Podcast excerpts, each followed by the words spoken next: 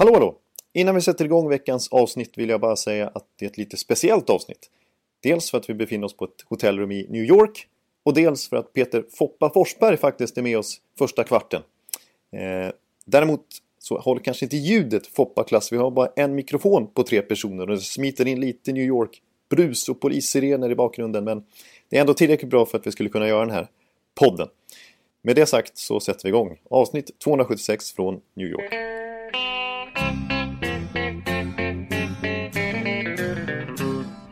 Hello out there, we're on the air, it's hockey night tonight. Tension grows, the whistle blows and the puck goes down the ice. The goalie jumps and the players bump and the fans all go insane. Someone roars, Bobby scores at the good old hockey game. Oh, the good old hockey game is the best game you can name. And the best game you can name is the good hallå, old hallå, hallå, hallå, hallå, hallå, hallå, hallå eh, och välkomna till N H L-podcasten. Avsnitt nummer tvåhundrasjuttiosex med Jonathan Ekeliv som ni hörde där, som vanligt, hallå. Och jag, Per Bjurman, eh, i ett väldigt eh, exklusivt, annorlunda avsnitt. Dels är vi i New York och står på Jonathans hotellrum här. Ja, precis. Och så har vi en väldigt exklusiv eh, gäst som vi är väldigt glada över att presentera. Och ingen mindre än Peter Forsberg. Välkommen! Ja, tack! Kul att vara här. Ja, väldigt kul att ha dig här. Och vi är ju här tillsammans eh, på en eh, N H L-resa med eh, Watch It Live mm. och Sportbladet. Vi var förra veckan i Nashville och nu är vi i New York. Och vi är överallt. Ja, vi är ju kan det. Man säga nästan. Och det har ju varit väldigt roliga gruppresor det här. Och det har varit väldigt roligt att ha med dig. Det känns som du tycker det är kul att göra det här. Ja, men jag tycker det. Jag tycker först och främst att det är roligt att kolla på N H L-hockey. Och eh, sen är det också att träffa kompisar, gamla kompisar som man har spelat med eller har umgåtts med under tiden man var här. Och sen så träffa lite nytt folk och få ja, berätta lite historier och, och erfarenheter som man hade från den här ligan när man spelade för ett antal år sedan. Ja, ja vi får ju höra väldigt mycket roliga anekdoter och historier och, och, och det verkar som folk uppskattar det väldigt mycket, såklart. Alltså, det är ju en inblick som man inte är van med. Nej, men jag harvade ju på högsta ligan i tjugotvå år på något vis. Ibland fler matcher än andra under vissa säsonger. Men visst har man haft roliga erfarenheter och, och, och kanske dåliga också under tiden. Men man fick ändå vara med och spela med fantastiska spelare och eh, organisationer som ville uppåt och som ville neråt och eh, överallt. Så jag tycker ändå att jag har några eh, anekdoter som, som står sig rätt bra. Ja, det måste jag säga. Ja, så det, det är roligt att dela med sig det man, det man fick vara med om. Och, och speciellt då, de positiva minnena man har från Stanley Cup-vinsterna och, och lite såna här saker. Jag kan säga bussresorna som vi har haft, till exempel den igår när vi åkte ut till New Jersey. Den är ju obetalbar nästan kan jag säga när, när Foppa får lägga ut texten så att säga. Vad som hände på nittiotalet, början av tvåtusentalet och så vidare. Det är, ja. det, det är fem plus anekdoter.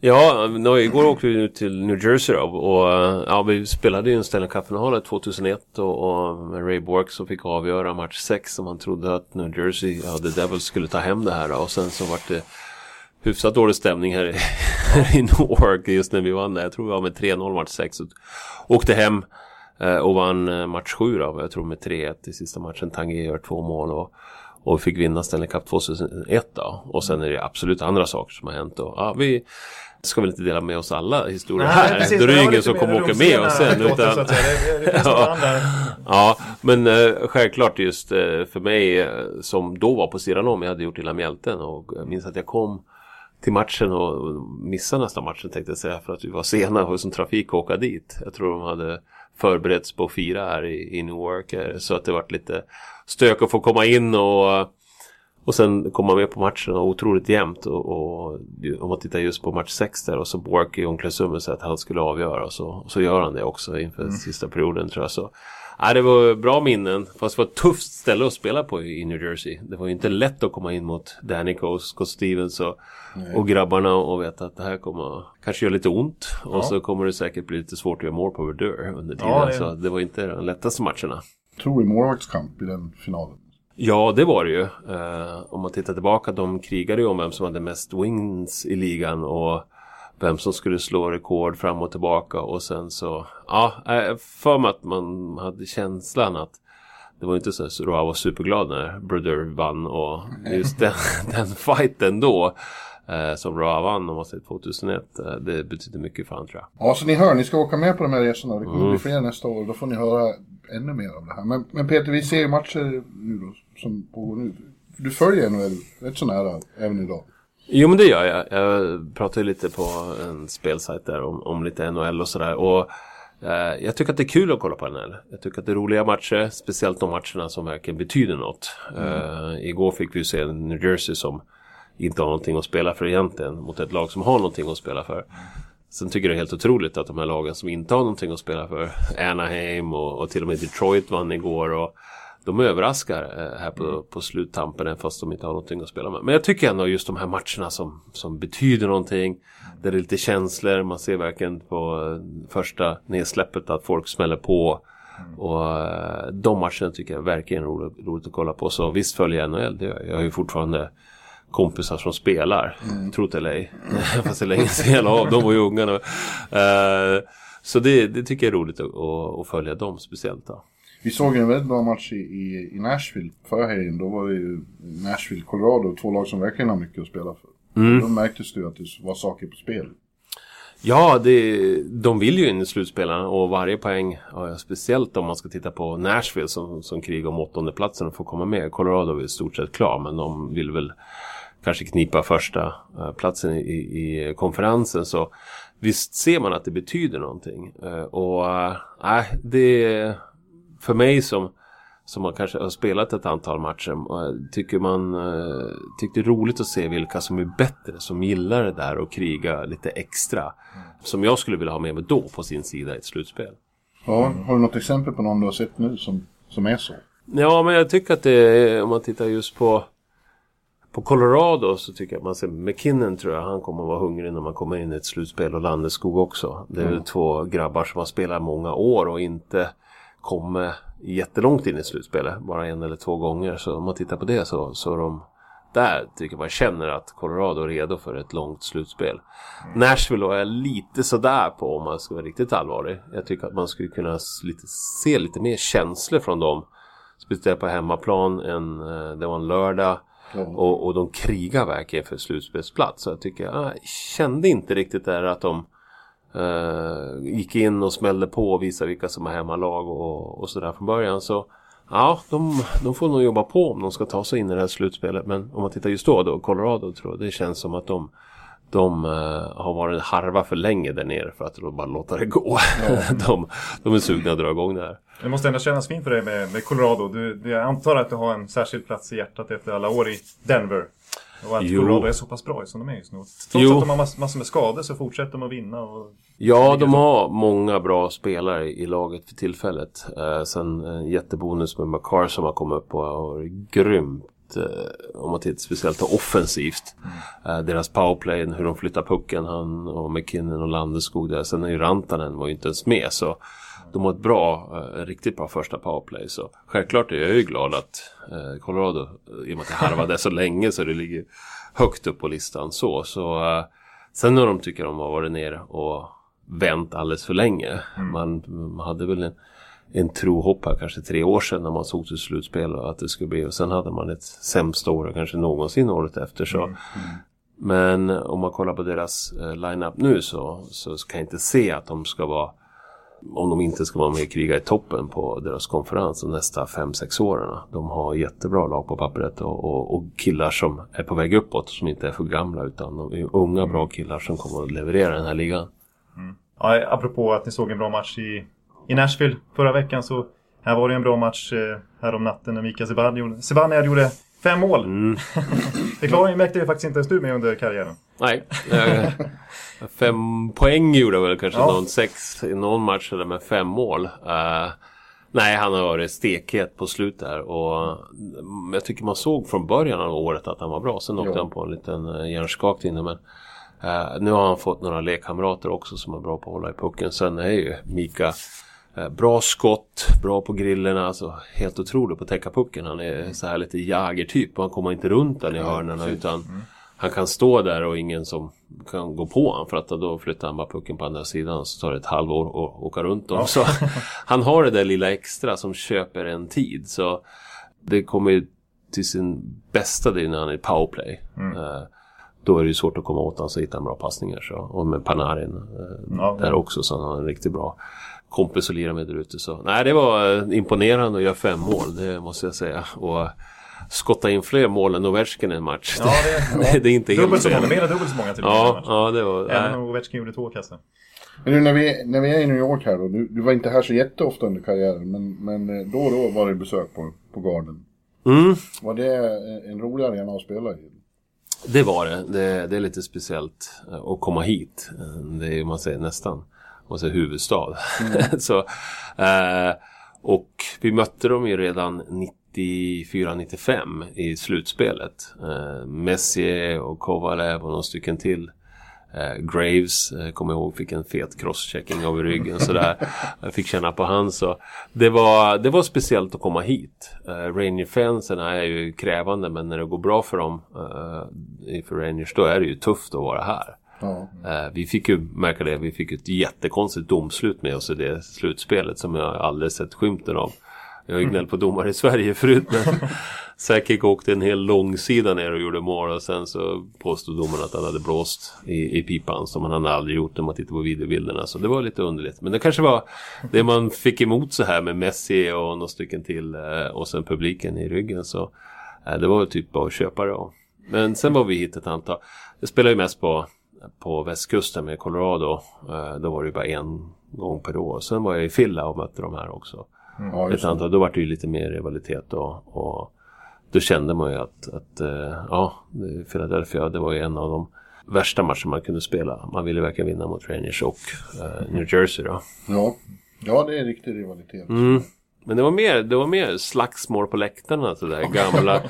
Det var mot New Jersey, mot Devils, då kunde man plötsligt, hörde man, oh, vad hände där uppe i hörnet? Då var det någon slagsmål. Det var ett antal gånger.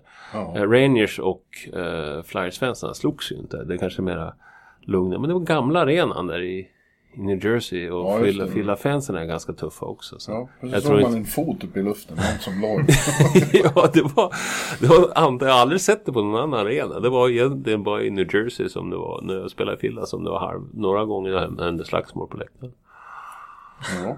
Ja, det var inte, det skulle vara lite känsligt. Det, ja, det, det skulle ja. verkligen. Ja. Ja. Men du, du ska ju åka tillbaks hem till Schweiz nu. Mm. Alldeles strax, och vi ska fortsätta babbla som vanligt här. Ja, precis. Jag måste säga att jag tycker det har varit kul de här dagarna Foppa har varit med oss. För jag är ju väldigt så matematisk, analytisk och statistisk och sådär, och pekar på alla sådana detaljer och underbygger mycket av det jag säger på det. Men Foppa som verkligen varit inne i det, som verkligen kan poängtera psykologin i olika lägen och vad vissa spelare och vad små signaler kan göra. Det tycker jag har varit kul att lyssna på de anekdoterna. Så jag rekommenderar verkligen att ah, okay. och följa med nästa år. Ja, hoppas vi får göra någon resa nästa ja. år. Så ja. ska vi fortsätta bygga på det där. Nej, det är inte bara eh, snitt och hit och expected dit. Utan, och nej, men det, ja, precis. Nej, det, det är lite andra grejer som händer på isen. Och det fysiska spelet kommer med. Då, det, får man, det ser man ju. Som igår bara, de kollade Jersey mot Saint Louis. Det var, det var dött från egentligen Saint Louis. Det var någon gång de släppte in ett mål och tände till i nästa byte. Och man kände att de började smälla på lite. Och då fick de tryck, och sen så...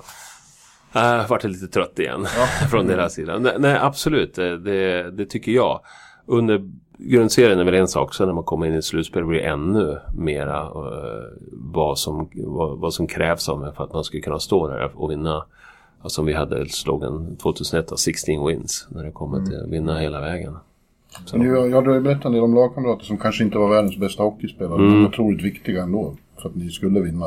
Ja, jag, jag tycker de gånger vi vann här borta nittiosex och tjugohundraett, och kanske inte, vi hade typ samma första två lines hela tiden från nittiofem upp till tvåtusentvå tjugohundratre, men de gånger vi vann, då hade vi de här, jag brukar säga tredje, fjärde och femte kedjan som verkligen mm, äh, ja, inte bara de som spelar, utan de som var utan, så var laget som ville med och, och ville verkligen vara inne i laget och hade superbra stämning med dem, att, att inte att de gick och var griniga för att sitta på bänken, utan de var där och stöttade laget, och då, det tycker jag betyder mycket för lagkänslan, att man vet alla, när vi hoppar på bussen, då är alla och drar åt samma håll, ingen grin-Olle som Nej. sitter där, utan eh, så det är inte bara de om det är tjugo som lirar, utan det är till och med tjugotvå tjugotre när man går, ska gå hela vägen, tycker jag, som är viktiga.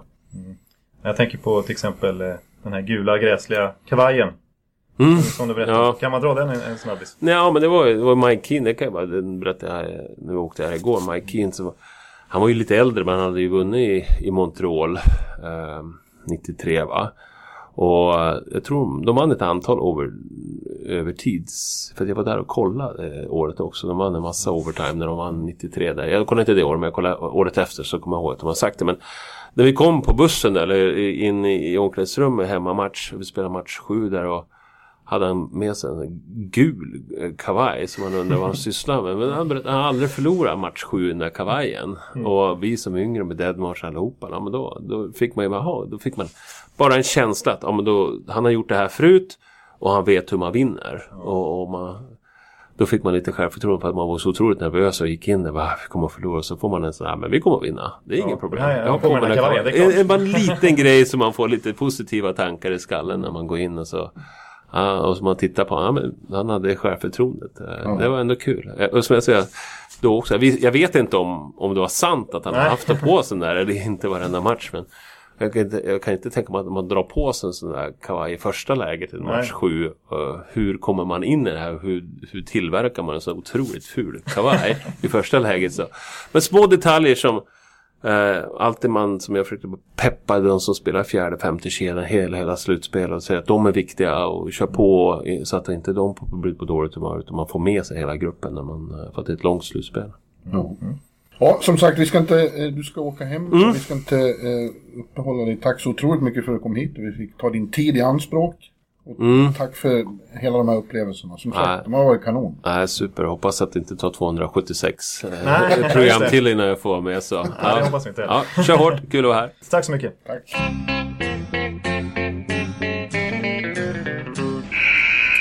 Ja, där gick då vår synnerligen exklusiva och eh, fantastiska gäst Peter Forsberg. Ja. Eh, ut från ditt rum. Eh, det är inte, inte många superstjärnor av den kalibern du har haft på dina hotellrum. Du, det kan jag säga att jag har inte varit i närheten av det. Nej. Nej, det var... Det känns som att podden nästan pikar i avsnitt tvåhundrasjuttiosex när vi får in Foppa i, i podden.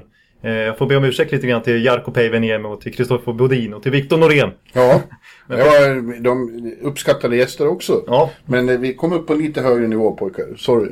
Ja. Ja. Eh, och ja, jag bara understryker igen det, han, han är en enastående guide på de här resorna, han med sig Ciceron. Ja, precis, han bjuder verkligen på sig själv. Ja, det gör han. Så att, eh, tveka inte. Nej. Jag hänger med Nej. På sånt här. Ja, men vi ska fortsätta babbla ungefär som vanligt då, även om det är lite speciellt nu och vi är i New York då. Ja, exakt, nu vi, vi står i en eh... vi står och fortsätter stå på mitt hotellrum och jag har riggat upp en studio här, monterar ner tvn på det här ja. bordet som vi står framför oss och, och satt upp micken istället. Så att det är en ja, annorlunda är en, setting. Men det... Ambitiös studio du har gjort här. För att ja. Det, ja, jag, jag tror inte att det är det bästa ljudet vi har haft. Men det är i alla fall tillräckligt för att vi ska få ihop en podd på ja. hotellrummet här. Ja då, vi ska göra vårt bästa. Ja. Du, du var ju inne på det med Peter här. Vi måste börja i den änden med eh, miraklet vi såg på Madison Square Garden i torsdags. Ja. Eh, när, eh, alltså vi brukar ju prata om att den första resan vi gjorde med en sån här grupp förra året när vi var på Long Island och såg John Tavares återkomst, att det var en helt otrolig upplevelse. Ja. Eh, nu tar vi hit den här gruppen och så är det en ännu mer unik och otrolig upplevelse. Ja, alltså precis. För den matchen, Tavares-matchen där, jag har ju varit på ett gäng en match, inte i närheten på en bråkdel av så många som du har sett på plats, men det, det, det var i alla fall dittills den största matchen jag hade sett. Mm. Liksom stämningsmässigt, upplevelsemässigt, hur sjukt det var där på, i Nassau den kvällen. Men det här är ju liksom tio gånger till. Alltså att få se en svensk tredje gången i Rangers historia, någon lyckas göra det över hundra år liksom i N H L. Att Mika Zibanejad gör fem mål. Ja. Det... ja, men det är ju alltså, jag vet ju hur länge jag var och hållit på med det här. Och det är den enskilda individuella insats jag har sett som har varit mest imponerande.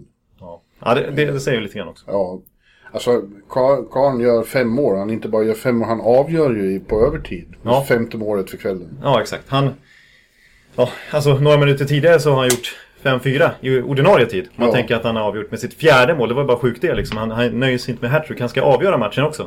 Men så kommer Ovetjkin, gör sitt andra mål för kvällen. J V M jublar som han alltid gör och liksom tystar hovet. Eh, hovet. Ty, tysta, tysta garden. Tysta garden. Jag har varit lite mer på hovet än på Madison Square Garden. Men, eh, och sen... Nej, Mika har ju bestämt sig. Han ska ju avgöra. Det tar ju bara trettio sekunder, han glider in där på, på overtime. Man känner att han kommer ju avgöra det här. Ja. Och det är liksom, det är den mest distinkta backhand move jag har sett. Ja. När han lurar bort Samsonov och avgör matchen. Och det exploderar. Och till och med jag står ju faktiskt på läktaren och sjunger med i Rangers målramsa. Och så här i efterhand så tycker jag att det är lite skämmigt. Med mina sympatier eh, nere i Florida. Men eh, jag kunde inte låta bli. Nej, du stod med. Hur låter den målsång? Oh, oh, let's go Rangers. Du var med på den? Hej, hej, hej, hej. Hej! Ja. Ja, ett Tampa-fan igen alltså. Ja. Ett Tampa-fan som sjunger Rangers. Ja, så ja det, var, det där kanske du gillar bättre än när jag stod och skrek Lundqvist, ja. Lundqvist nere i, i Tampa en gång i tiden. Ja, nej, det var, det var, det var sanslöst. Och fyra fem minuter efter matchen var slut. Fortfarande fullsatt i Madison Square Garden. Ja, du fick äntligen se hur det är när Garden tänder till. Ja. När det, när det är bra stämning i, i Broadway-ladan.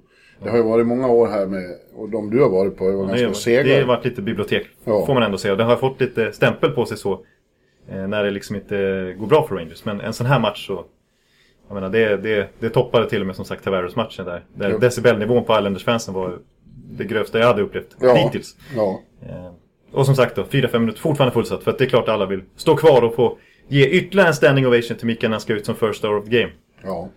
Och det var, det var sån där elektrisk stämning även backstage. När man kom in i omklädningsrummet och så. Mika själv var ju liksom shell-shocked. Ja. Han satt på att jag, jag, jag, jag kommer aldrig förstå vad som hände den här kvällen. Nej. Och samtidigt så hör man den mullra ute i korridoren utanför. Då är det ägaren, James Dolan, som dyker upp och ropar på Larry. Larry, Larry! På Larry Brooks. Ingen som jag kommer någonsin glömma den här kvällen. Så, nej, nej, nej. nej. Och han är alltså aldrig nere. Det hände inte att han kommer ner och säger någonting. Nej, han, han var så tagen av den upplevelsen så han kommer ner. Och visst, New Post har ju naturligtvis Mika Zibanejad på första sidan. Ja, det är ju inte... Under grundserien så är, är ju hockey och N H L och, och Rangers inte så stort lokalt så att de brukar få det. Men, mm. men Mika var första sides värdig. Onekligen. Ja, och det här eh, ger ju då också vid handen att eh, Rangers är med i racet. Ja, faktiskt. När vi, det är bara två poäng upp. Ja. Trots Chris Kreider-skadan och vi förra veckan dömde ut deras chanser lite grann. Men... Ja, men ska det se ut så här så, så, så har de ju god chans att hänga med i alla fall resten av säsongen. Särskilt som huvudkonkurrenterna om de där sista två wildcard-platserna, eh, Islanders, Carolina och Columbus... Ja. Är ganska formsvaga. Precis, det är ingen Elvis-feber längre i Columbus. New York Islanders, väldigt formsvaga under tjugo tjugo. Det fjärde sämsta laget i N H L. Det är under två månaders tid som de har varit ett bottenlag. Ja, du hade kollat på den här statistiken. Ja, precis. tjugo tjugo så, så kan man ändå kolla in formtabellen lite grann. Och vi kommer komma in på vilka som är heta snart. Mm. Men Rangers är ett av de lagen. Sjunde hetas tjugo tjugo. Men alltså Islanders fjärde sist, Carolina femte sist. Eh, Columbus har tappat också senaste ja. tiden. Så att det kan hända, nu när vi spelar in det här ska vi säga, då spelar just Carolina mot Islanders. Vad står ja. det egentligen? Ja, de är ute på, eh, ja, nu leder Hurricanes med två ett. Eh, det är tretton femton kvar. Oj. Det är ju sjukt. Ja, Islanders håller på att ramla ner nu. Ja. Och, och sen ska vi säga då att vi ska på en till Rangers-match om några timmar här. Eh, mot eh, ja, vi, New Jersey. Eh, lugna ner nu, vi hinner ta allt som vi ska prata om. Ja, men det, det, det, kan, det kan hinna hända saker, tänker jag. Alltså, ja. när, när folk hör det här avsnittet, för jag får nog klippa... Efter matchen så, så kan ju faktiskt Rangers vara på samma poäng i princip. De, de, de kan ju verkligen snudda vid slutspel. Ja, precis. Det är bara det att eh, jag tror att Rangers får vara väldigt aktsamma för den här matchen mot Devils. De har ju ingenting att spela för, men är ju väldigt angelägna om att få sabba det här för Rangers såklart. Ja. De kommer att samla sig till en kanon. Så vi såg igår när vi var där och den här matchen Peter pratade om inte var så jättebra match. Men Devils var ju vassa liksom. Ja, visst. Ja, de har...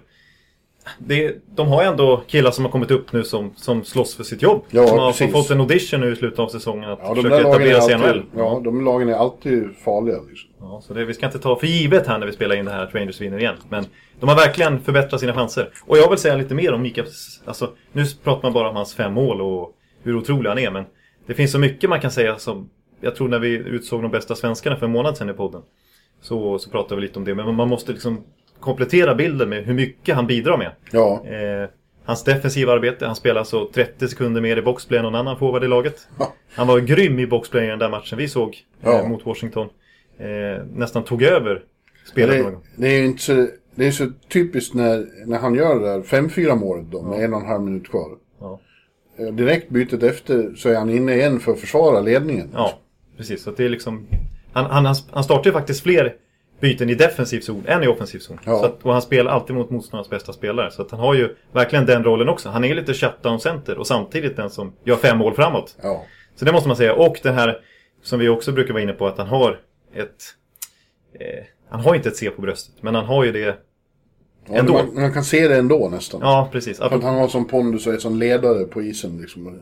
Ja. Han utstrålar eh, ledarskap. Precis, så liksom, kommentarerna efter den här matchen var ju när de pratade med lagkamrater, med Jesper Fast, med Filip Skyttil, med Butchnevich i sin kedja där. Mm. Eh, så alla återkommer ju till just hans person. Ja. Att det smittar av sig i gruppen.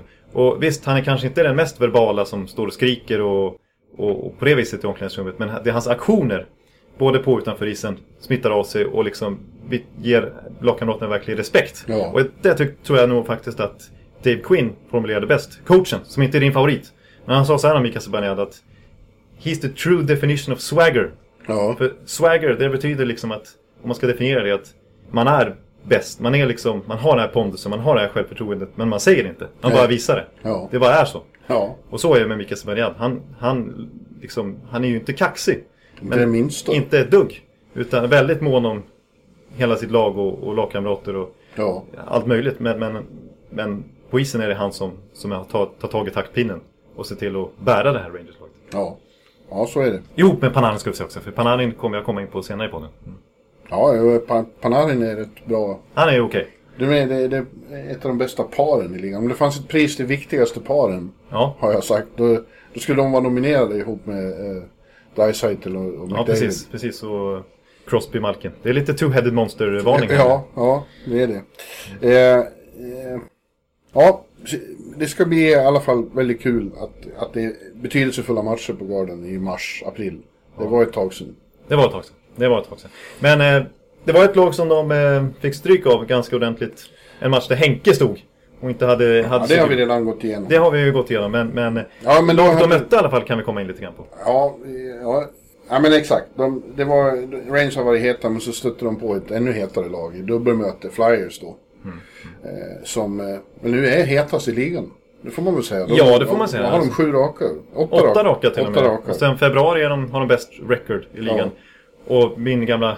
som jag återkommer till tjugohundratjugo-statistiken här, vilka som är hetast. Så de är inte hetast ännu, det är faktiskt Boston och Tampa. Ettan och tvåan och L som, som är det. Men trea är Philadelphia Flyers över en två månaders period. Och det, det måste jag nämna också, för nu kommer min avancerade statistik som jag dömde ut lite inför Foppa. Men som, som jag tycker, ja, som på ett väldigt speciellt sätt bar frukt och visa, skicka liksom, ja, visa sig stämma rätt bra förra året. Det var en sajt som heter Moneypack. Som går igenom väldigt alltså, så här, djuplodande med expected goals i olika situationer. Powerplay, boxplay, eh, målvaksspelet, allting. Och sätter ihop det, försöker sätta ihop en, en bild av vilket lag som troligast kan vinna Stanley Cup. Mm. Och deras analys inför fjolårets slutspel, det var Saint Louis Blues. Och det var de ganska ensamma om att komma fram till. Men det var vid den här tiden på året. den här tiden på året, precis. Men det, så blev det ju. Och deras analys just nu är att Philadelphia Flyers är det mest kompletta laget. Ja. Det är inte... Det är, vi måste ju komma in på dem nu, vad som stämmer. Men det är verkligen det mesta. Det är boxplay, det är powerplay, det är produktionen, det är förhindrandet av mål, det är målvaktsspelet. Det, är, det kanske är... Ja, de, de, de är väldigt kompletta helt enkelt. Ja. Ja, det känns så. En stor skillnad är ju många tidigare år är att de har en väldigt bra målvakt i Carter Hart. Ja, för en gångs skull. Ja. Mm. Eh, och eh, ja, jag, jag återkommer ju ständigt till att eh, Alain Vigneault ja. I båset, eh, badtofflan. Inte en personlig favorit kanske? Jo, på, på många sätt. Men, men eh, han är ju... Det blir ju alltid bra, hans första tid i mm. lagen han tar över. Ja. Canucks gick till final andra året han var där. Mm. Rangers gick till final första året han var där. Ja. Eh, han har den där förmågan. Han, han blir nog... Han, jag tror han är en man tröttnar på efter ett tag. Men, men i början så är han eh, en, en väldigt stark coach. Och sen har han ju bra assistenter nu för tiden. Ja, exakt. Det är ju, inte, det är ju tre huvudcoacher som står i Flyers bås. Ja. Så kanske inte undra på att det blir lite stabilitet. Man kan tro att det blir för mycket kockar som rör i soppan. Men, men det är samtidigt. Alltså det är Michel Therrien och Mike Joe dessutom då. Så att det, är väl, det är en väldig rutin. Det är ju enormt många N H L-matcher som står i det här båset och coachar det här laget. Och det märker man ju då. På, som sagt, alltså även liksom, strukturen i det här Flyers-laget. Mm. Alltså försvarsspelet har ju blivit mycket bättre. Det är inte... liksom svängdörrar i, när man ser, tittar på Philadelphia som det har varit senaste åren tycker jag. Nej. Utan nu är det ju, som jag säger då, det, även deras underliggande defensiva siffror är, tyder på att, att de, de är bra, de är svårspelande.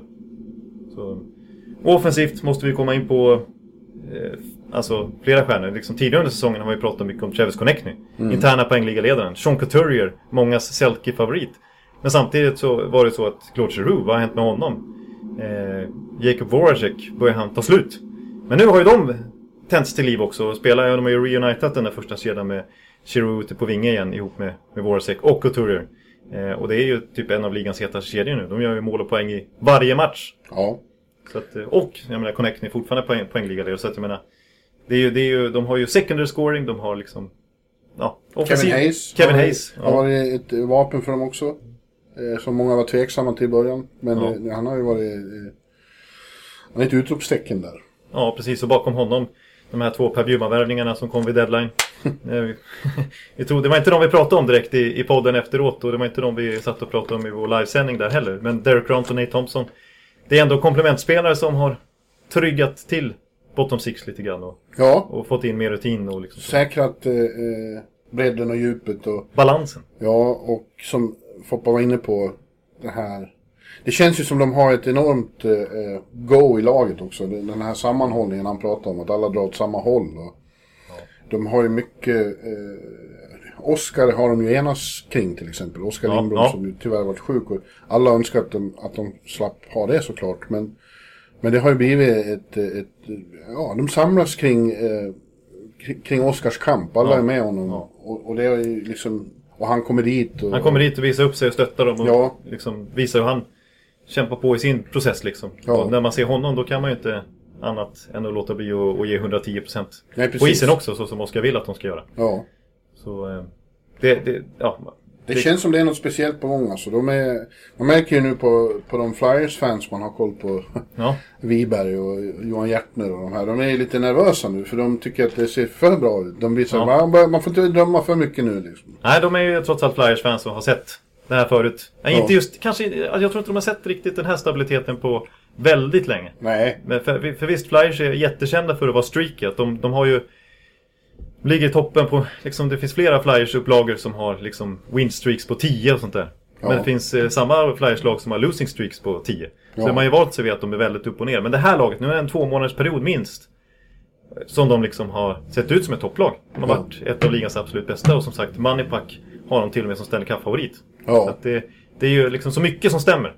Ja, och det här är ju tiden på året... när det är väldigt bra att vara formtoppad. Inte ja. var det i november. Nej. Eh, och vi, vi pratade om Islanders och Carolina och Columbus som börjar liksom svaja lite. Ja. Det gör ju även de som Flyers är uppe nu i toppen av ja. Metropolitan. Washington har ju varit hit och dit. Nu verkar det som de slår då Penguins ordentligt. Och Penguins ja. eh, hade förlorat ju ett tag. Hade sju raka förluster. Ja. Apropå Pennsylvania-lag. Ja. De har ju, det är ju faktiskt så att Flyers... har ju gått förbi Pittsburgh. De ja. har ju varit etta tvåa, solklar etta tvåa länge nu.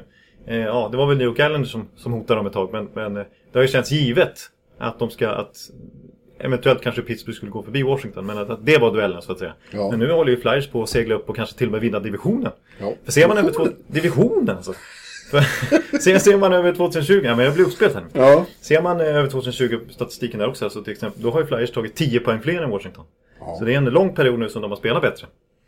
Ja, de är, de är en riktig dark horse till våren. Ja, jag vill ju nästan kalla dem för en white horse nu. För att nu har de varit bra så länge så att de inte bara är en outsider, utan nu, ja.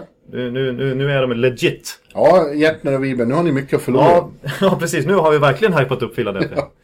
Men det gjorde jag faktiskt, kommer ihåg det inför säsongen. Det Nej. var nästan, ja det har du, det har du förträngt. Men eh, Flyers var ju ett av de lag som jag hypade mest. Det var ju Dallas i, i väst som jag lyfte mm. fram och det kan man ju säga vad man vill om, men, men Flyers var det laget jag kanske, av de inte helt givna topplagen som jag verkligen lyfte fram och satte dem som tvåa i mitt tips eh, i divisionen. Mm. Jag, jag ska inte kasta sten i glashus för det finns mycket man kan, man kan se som man tippar inför säsongen som inte stämmer, men Flyers har verkligen kommit igång. Ja, ja verkligen. Det, det får man säga. Va? Say hello to a new era of mental health care. Cerebral is here to help you achieve your mental wellness goals with professional therapy and medication management support. one hundred percent online. you'll experience the all-new Cerebral Way, an innovative approach to mental wellness designed around you. You'll get a personalized treatment plan from a therapist, prescriber, or both in a safe and judgment-free space. Your Cerebral therapist or prescriber will outline a customized plan with clear milestones along the way, so you can get to feeling your best. With Cerebral, you're not alone in your mental health journey. We're here to empower you to live a fulfilling life. So take that first step towards a brighter future and sign up today at Cerebral.com slash podcast and use code ACAST to get fifteen percent off your first month. Offer only valid on monthly plans. Other exclusions may apply. Offer ends July thirty-first, twenty twenty-four. See site for details. Vad har vi mer då att prata om här ja. i New York-rummet? Ja, precis. Nej, men jag tänker så här att eh, jag har ju lite lust att prata om Leon Draisaitl igen. Ja, vi har inte jag, jag har lust att ta en bild. Vänta, nu ska okay, jag... Okej, nu blir okay. Du ser din studio här. Ja, nu du står jag. Du behöver inte posera. Nej. nu, är, nu, nu är det verkligen en livepodd här. Vi ja. är fotografier mitt i, mitt i podden. Ja, ja, absolut. Men så här är det ju. För att komma in lite på Draisaitl som ju ändå leder poängligan i N H L när vi spelar in det här med femton poäng. Ja, eh, ja det är sjukt. Alltså, vi har ju pratat om han i, i podden några gånger under säsongen. I början under hösten så drog jag alla mina gamla anekdoter där från... Eh, Från när han, var, när han var hemma i Tyskland och när han bodde hos värdmamma i, i Kanada. Så där. Ja. Var supernörd. Verkligen. Neon Leon har jag börjat kalla honom. Alltså. Det var en rockstjärna på, här i New York på sjuttiotalet som heter Neon Leon. Det är bra smeknamn. Det, ja. det är såna här referenser som flyger rakt över huvudet på mig. Glamrockare, punkare. Ja, ja. Ja, men han är... Så, så han vill jag prata om. Men då är det faktiskt så att komma på, vilket vi har lovat då i höstas också. Att varje månad så ska vi göra ett litet awards. Ja. Update då. Och gå igenom mm. de liksom största priserna. Och då är det intressant att komma in på Hart Trophy. För att ingen av oss har haft Draisaitl som M V P när vi har pratat under säsongen. Eh, som vår absoluta favorit. Utan senaste tiden så har det varit MacKinnon. Ja. Som har varit vår Hart Trophy-favorit. Mm. Men eh, det är svårt att bortse nu från... Från, från Neon Leon. Från Neon Leon alltså. Som, så, och faktum är under tiotalet här så har poängligavinnaren blivit Hart Trophy-vinnare åtta av tio tillfällen. Ja, det blir ju gärna så. Och om man vinner så överlägset så blir det väldigt svårt att bortse från. Exakt, och det som gör att Draisaitls case har stärkts ytterligare nu på slutet, det är ju det att han har skakat av sig den här bilden av att han är beroende av Connor McDavid. Ja. För när McDavid var borta i sex matcher, sex matcher var det med skada. Och Draisaitl fick liksom ytterligare, verkligen var nummer ett där. Han, vad gör han? Han gör tolv poäng på sex matcher. De vinner. De tar poäng i majoriteten i alla fall av matcherna. Han spelar tjugofem minuter per match som forward. Mm. Och, och fullständigt dominerar. Så att Draisaitl är... Alltså han... Han är... kanske... Han, han är... M V P-mässig alltså. Han är, han är, inte, han är inte beroende av någon annan. Han är, och han är van att... Och, få, och liksom på, jag menar, jag kommer när, i V H L till exempel, där han gjorde ju fyrtio poäng fler än, än alltså i Kanada i, än sina ja, lag. När, när han spelar, när han spelar tysk hockey, vet du, han har ju fått dra lasset själv. Så att han är van och gör det. Och han visar verkligen under de där korta sessionerna att, sessionerna att han är. Och det ska vi nämna också, han spelar ju inte ens med McDavid fem mot fem under säsongen. Nej. Utan de driver ju varsin kedja. Ja, eh, absolut. Men eh, om, om, eh, om Rangers mot alla odds går till slutspel då, är inte Mika och Panarin värda att titta på det också? Snacka om värdefulla. Ja, alltså... Ta bort de två. Då är Rangers nästan Detroit plötsligt. Ja, då är de nog Detroit. Då skulle de hota om att ha minus hundratjugo i målskillnaden. Ja. Faktiskt. Ja, nej, alltså... Jag, jag, sa, jag sa att jag skulle komma in på Panarin. Men eh, vi t- kan ta lite mer Mika då. Alltså hans målsnitt, trettioåtta mål på femtiofyra matcher när vi spelar in det här. Ja. Det är ju i paritet med Ovetjkin. Det är bättre än Pasternak. Det är bättre än Matthews. Ja, han var ju borta tolv matcher. Mm, mm, precis. Så... trettioåtta mål så här långt. Det, det är just, skulle han spela åttiotvå matcher med samma snitt. femtiosju mål har vi då på Mika Zibanejad. Ja. Det är ju alltså, han krossar ju Håkan Loob med nuvarande... Ja, håller han upp den här takten så kan alltså svensk, svenska rekordet. Lyckan. Ja, det hoppades Håkan, såg jag i Sportbladet. Han tycker ja. det bara skulle vara kul om Mika smällde in över femtio mål. Ja, ja. Tycker jag också. Ja, men och då, då, då slänger jag in en till då, eh, när vi byter till Panarin här. Att... Eh, Hans, hans produktionsnivå den här säsongen. Eh, i fem, han är grym i powerplay. Och de två ihop i, de spelar ihop i powerplay. Ja. Och de är verkligen ett radarpar. Men fem mot fem så är faktiskt Panarin den som har gjort flest poäng sett till spelstid. För att jämför man med till exempel McDavid och Draisaitl inte minst, så spelar ju inte han tjugofem minuter per match. Utan han ligger ju lägre Panarin liksom. Men sett till sin speltid så är han den som gör mest poäng fem mot fem i hela N H L. Ja. Så Panarin är verkligen där och, och ska omnämnas också. Och jag tycker han, alltså det är så grymt att se han live. i den här Zibanejad-matchen också. För att han gjorde inte ett enda dåligt beslut. Han slog bort någon passning, han, han tappade pucken någon gång. Men det fanns alltid en tanke liksom i det han gör. Han, han otroligt vilket spelsinne och vilken blick han har. Ja. Och det, det, var, det ser man ju verkligen live när man kan följa en spelare på ett helt annat sätt. Ja. Eh, Norris Trophy. Nu ja. har, alltså nu, du överraskar mig med det här. Jag har ja. bort det. Men det, där har vi ju en som vi har nämnt hela säsongen. Det är väl svårt att bortse från. John Karlsson. John mm. Karlsson som, som vi såg i, på Madison Square Garden också. Han stal ju inte rubrikerna i den matchen. Nej. Men eh, han, han, han kommer nog inte nå hundra poäng. Eh, Nej, han saktar av lite. Han saktar av. Just nu ligger han på nittiotvå poäng skulle det bli om han fortsätter så här.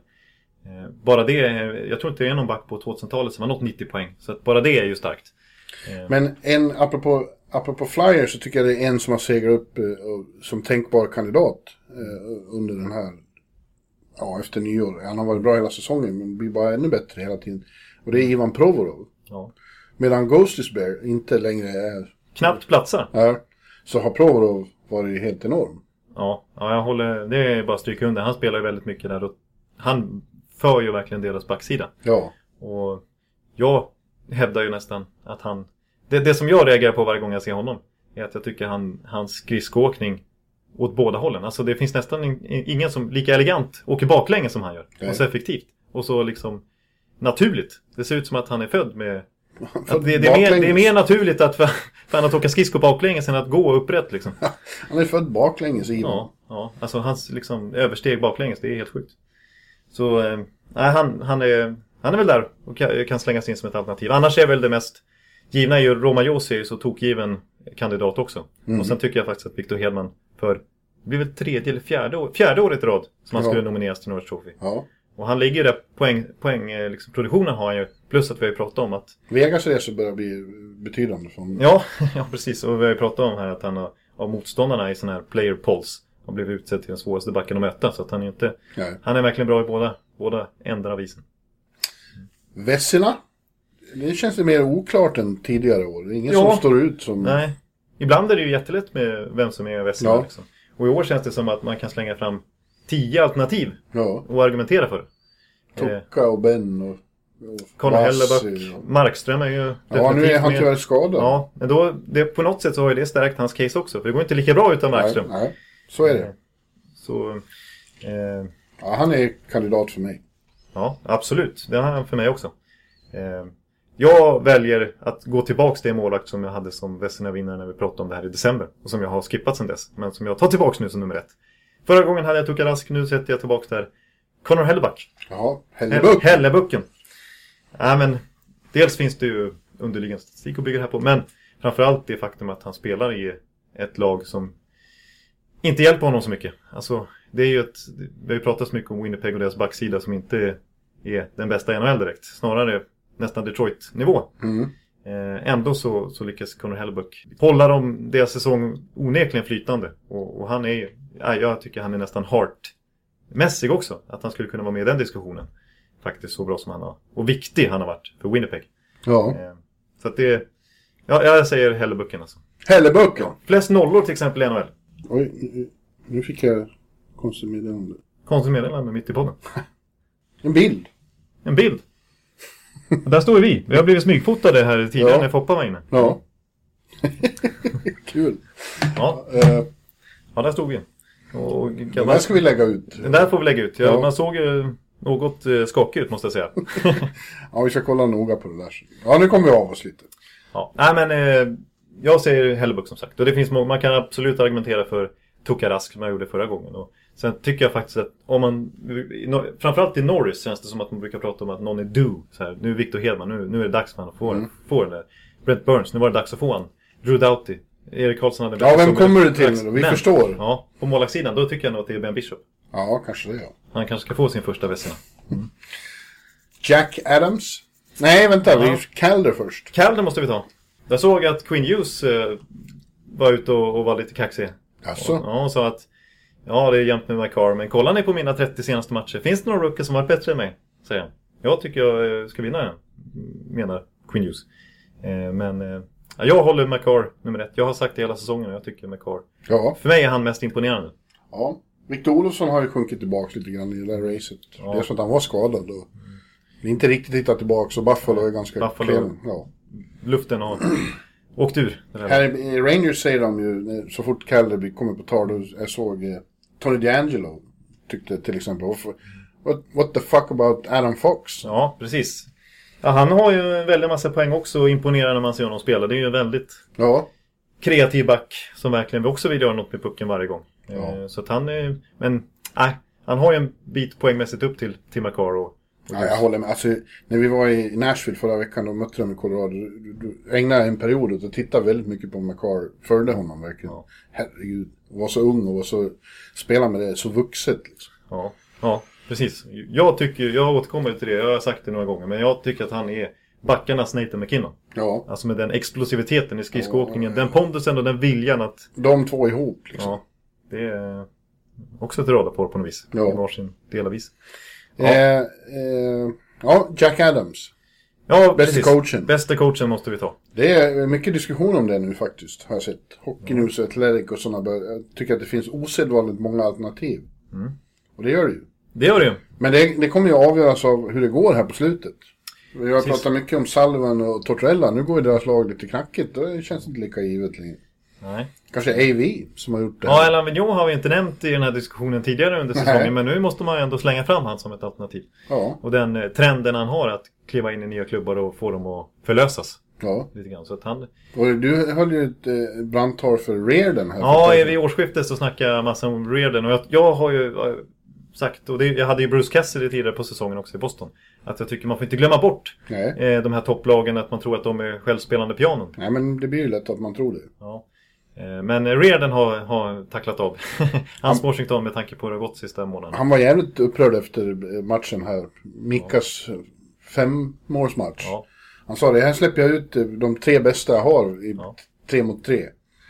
Vad händer? Det första som händer är att en kille som redan gjort fyra mål på oss får komma fri. Ja, precis. Så, det är no excuses. Nej, nej, han har varit verbal och liksom eh, lite kan jag säga, upprörd, upprörd här ja. en, en, ett par veckor ja. när det har gått dåligt. Och skällt ut laget inför media liksom. Ja.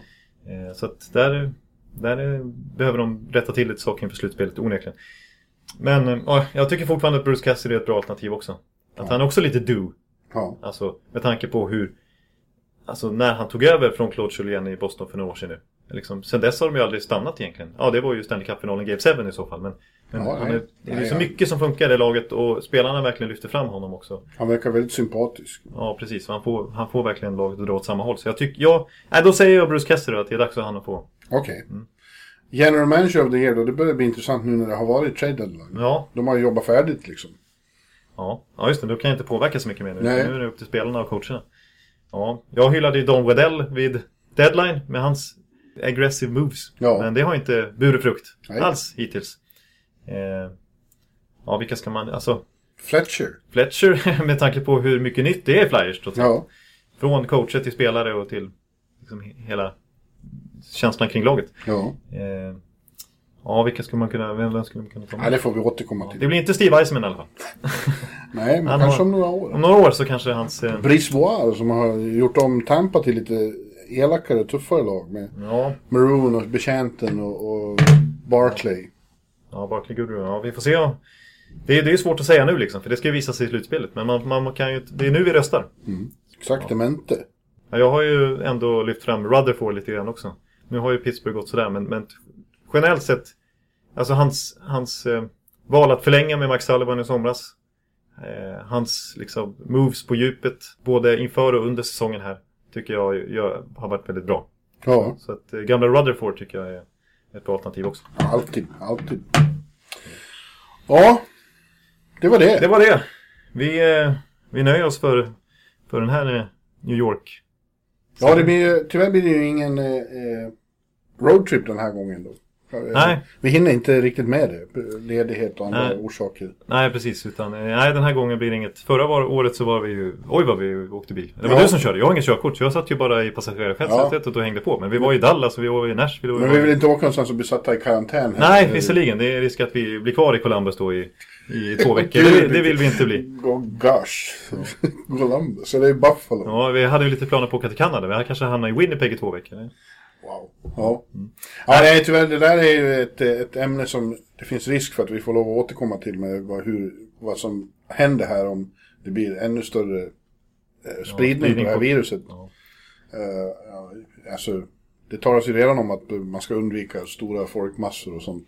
Ja, jag såg att N B A har, gick ut med någon, någon slags direktiv till varje klubb att vara beredd på att det kan bli matcher utan publik ja. ganska snart. Ja. Så, och då, liksom, skulle N B A göra en sån move så kommer N H L haka på också. Absolut. Det är samma arena de spelar i. Får media komma då? Eh, ja, det vet jag inte. Tänk, det kanske blir bjudefritt ja. på Madison Square Garden här. Liksom. Det är ju första gången ja. någonsin, höll jag på att säga. Ja, det skulle vara jävligt eh, tråkigt och speciellt. Men eh, det är bara att finna sig. Man får göra som, som man blir tillsagd. Ja, precis. Det, ja, det, är, det är absolut risk att vi får återkomma till det. Kul eh, grej i, i, i natt. Då ställer vi om klockan. Vi får sommartid här i, i U S A. Ja. Och, men, och det dröjer tre, tre veckor tills ni får det i Sverige. Så nu har ni en extra timme. Nattmatcherna börjar en timme tidigare. För just det, det kan vi ju verkligen upplysa alla, om ni inte har koll på det redan, att det är ju en jättepresent till alla oss hemma i Sverige. Ja. Att vi, vi ett matcherna börjar tolv istället och så vidare. Så att det, det tackar man för. Och du gillar också, för du får mer tid att skriva på nätet. Precis, precis. Ja, om man nu bara ska sitta hemma och skriva. Ja, visserligen. Ja, äh, men... Det var väl allt för den här veckan. Och det blev ju ganska sent den här veckan, ska vi säga. Nu är det ju söndag när det här avsnittet. Ja, men det var ju så för att du är här. Ja, precis. Det var svårt att få till det tidigare. Så att vi återkommer nog ganska snart. Ja, med en ny podd. Kanske på torsdagen och sånt där. Ja. Det kan bli. Men ja. då sitter vi... Då är det Skype igen. Då sitter du i yes. korresoffan i princip. Och jag sitter hemma i Örby förmodligen. Ja. Så, eh, då är det normalt igen. Och ingen Peter Forsberg, tror vi. Om han nu inte blir något ständigt ja. återkommande inslag. Vi får se. Ja. Tack så mycket. Hej! Hallå, hallå, hallå. Hallå, hallå, hallå. Alex Chiasson, Joe Luis Arena och Esposito. Esposito. Uttalsproblem, men vi tjötar ändå. Och alla kan vara lugna, inspelningsknappen är på. Bjuder Hanna Kohl, han är grym i sin roll. Från Kållesoffan har han fullständig kontroll på det som händer och sker. Du blir ju allt fler som rattar i hans blogg. Och lyssna på hans podd. One, two, time, speed, so. Hallå, hallå, hallå. One, two, time, speed, so. Hallå, hallå, hallå. Ekeliv, som är ung och har driv. Verkar stor och stark och känns allmänt massiv. Han hejar på Tampa och älskar Hedman. Sjunger som Sinatra. Ja, det ser man. Nu är det dags för refräng. Dags för magi, Viktor Norén. Du är ett geni. Så stand up at home and remove your hats. Höj volym, för nu är det plats. One, two, time, speed, so. Hallå, hallå, hallå. One, two, time, speed, so. Hallå, hallå, hallå. One, two, time, speed, so. Hallå, hallå, hallå. One, two, time, speed, so. Hallå, hallå, hallå. Det är otroligt länge sedan båda samtidigt var så här bra. Hallå, hallå, hallå. Det är otroligt länge sedan båda samtidigt var så här bra.